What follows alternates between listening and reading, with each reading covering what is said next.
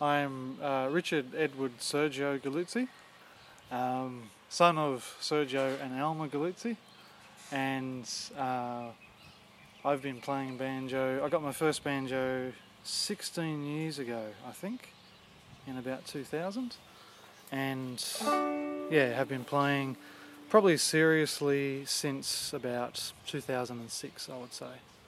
Yeah, after a visit from you know quite an influential sort of banjo player that you know that uh, from the US, you know, and, and I thought that was that was really great. Now, obviously, you need to tell us who that was.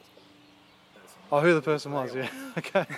So that was a guy called Bob Carlin who came out and did a uh, and did a workshop and a um, and a concert, and I guess that was good because um, to see you know what yeah what he could do with with clawhammer and, and, and his level of proficiency and, and his knowledge of kind of repertoire and stuff like that, because he was he's a real scholar with a lot of the tunes and he's written books and all that sort of stuff. So to get that kind of information on that level was really cool, and it really opened up to me what's possible to do with with, with the banjo.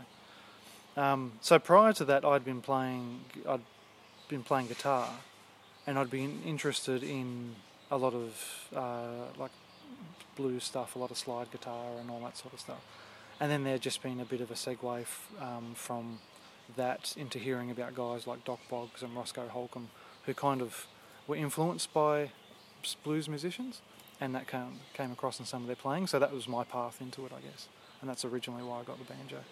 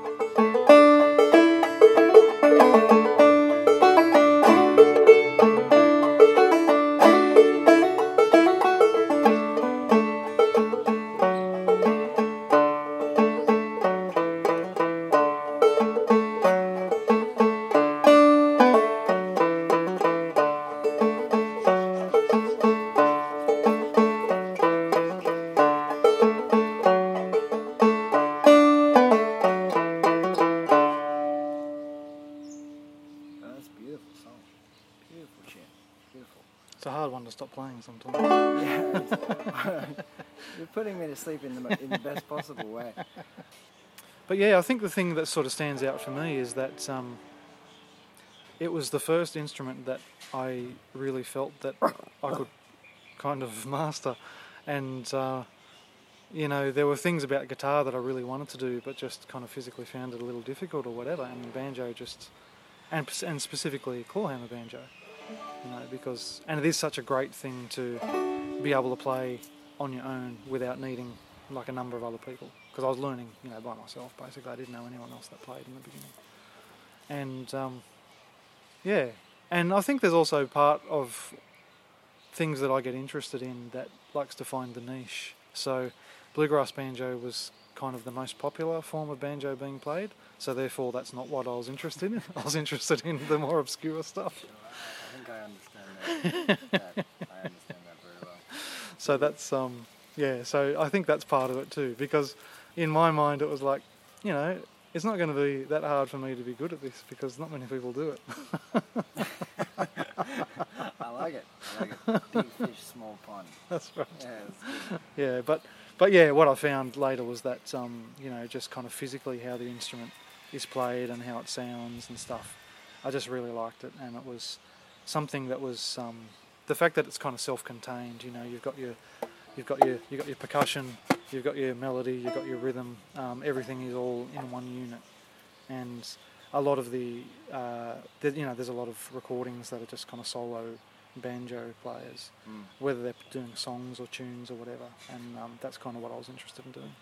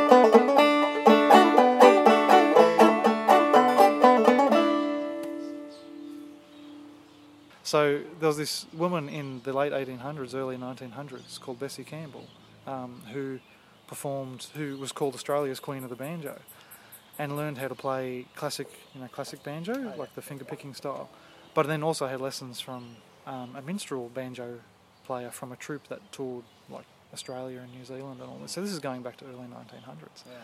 and she lived in um, she lived in Burwood, just off Parramatta Road. Yeah. And um, and anyway, so I guess what that tells us is that there's actually like a really long history of banjo playing, and, and there's no recordings of her, unfortunately. But um, I had a look None through. whatsoever. No, no, no. And I had a look through the, the stuff on in the National Library, and there's letters from her to S.S. Stewart, who ran the S.S. Stewart Company in, Oh, in the yeah, U.S., sure. the banjos, Yep.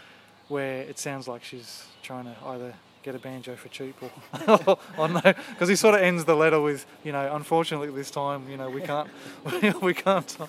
But it's just it's just great because you know then you sort of start to think oh, actually, in in our little shell we seemed like oh this is the first time we're doing this, but there's actually quite a long history of this sort of music in Australia, and um, it's not too hard to scratch under the surface and find people who've got banjos in attics or you know who who remember watching um, you know listening to I mean, you know, the, I guess the folk boom of the '60s and stuff was a big.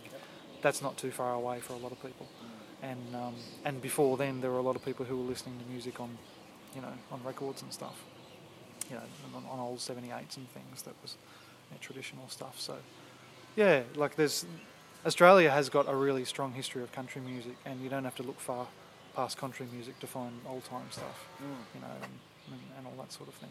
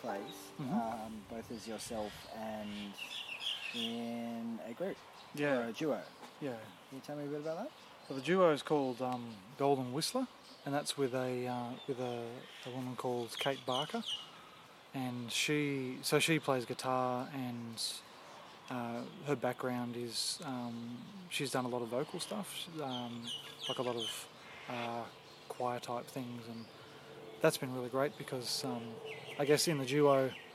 Uh, I'm kind of doing a little more with the instrument side of it, but then I've really had to kind of um, learn a lot about singing and a lot about harmonies and, and all that sort of stuff. And it's just really great to have her voice because she's got an amazing voice. So, you know, that's that's um, a really big part of the sound. So the focus with that, I guess, has been on doing traditional stuff and doing stuff that, um, and kind of doing it in a way that is that kind of concentrates on just the dynamic between the two the two of us and and um, and those two voices, those two instruments, and um, yeah, and just putting music, putting the music across simply, but in a way that's um, just really kind of focusing the quality of, on the quality of it.